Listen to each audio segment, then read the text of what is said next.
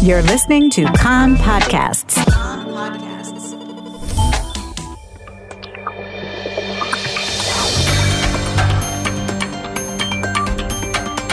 You are listening to the English language news of Kan, the Israeli Public Broadcasting Corporation. Good afternoon. It's 2 p.m. in Israel, Monday, May the 8th, 2023. This is Nomi Segal with the top news at this hour. Syrian opposition reports that a major drug smuggler and members of his family were killed overnight in a strike attributed to Jordan. Jordanian media reported that fighter jets, apparently Jordanian, bombed a sewage treatment facility in the Daraa region near the borders between the countries, apparently the site of a drug production facility operated under Hezbollah auspices. Jordan's foreign minister Ayman Safadi previously threatened that his country could launch a military operation against the Assad regime if it does not uphold its pledge to stop the flow of illegal drugs into the region and specifically Jordan. Israeli security forces have arrested members of a terror cell that planted an explosive on a bus in Beitar Illit two months ago. The bomb did not detonate and no one was hurt.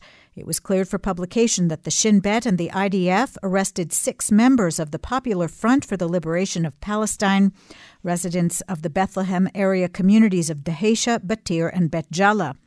A resident of Israel was also arrested for illegally transporting the terrorist into Israel, though she did not know of his intentions.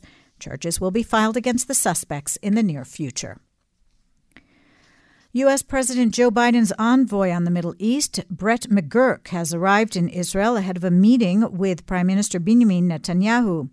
He landed in Israel on a flight from Jeddah in Saudi Arabia, where he accompanied the U.S. National Security Advisor Jake Sullivan in talks there. The U.S. officials' meeting with the Prime Minister comes against the backdrop of Washington's concerns over the Israeli government's judiciary overhaul and the still unforthcoming White House invitation for Netanyahu. The European Union has reportedly notified Israeli officials that it is considering canceling speeches at an upcoming celebration because National Security Minister Itamar Ben Gvir plans to attend the event and deliver an address. A final decision on the matter is expected to be made at a special meeting of EU envoys. Ben Gvir, leader of the ultranationalist Otzma Yehudit party, has remained determined to appear at the Europe Day celebratory event on Tuesday, tomorrow, despite the European bloc reportedly asking that someone else represent the Israeli government instead due to his far right views. A Kan reporter says EU ambassadors are concerned that Ben Gvir would try to use the setting to gain international legitimacy they have reportedly also recommended that if Ben is to be Israel's representative at the event, the bloc will inform Israel not to send an official representative, or some countries would send lower ranking representatives or not attend at all.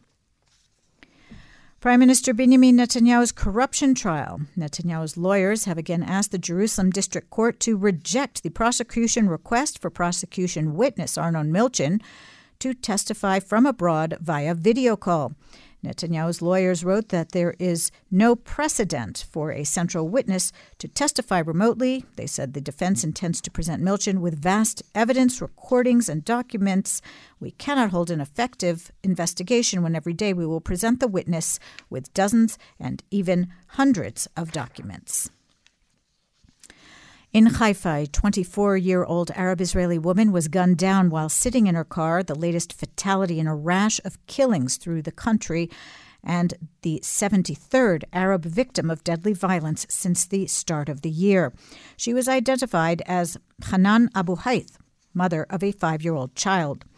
Police suspect the murder was carried out by a number of masked individuals as part of a feud between two local crime families, which has already claimed the lives of 19 people.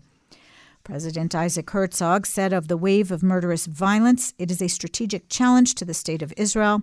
This is civilian terror that threatens all of us, and we must unite against it immediately.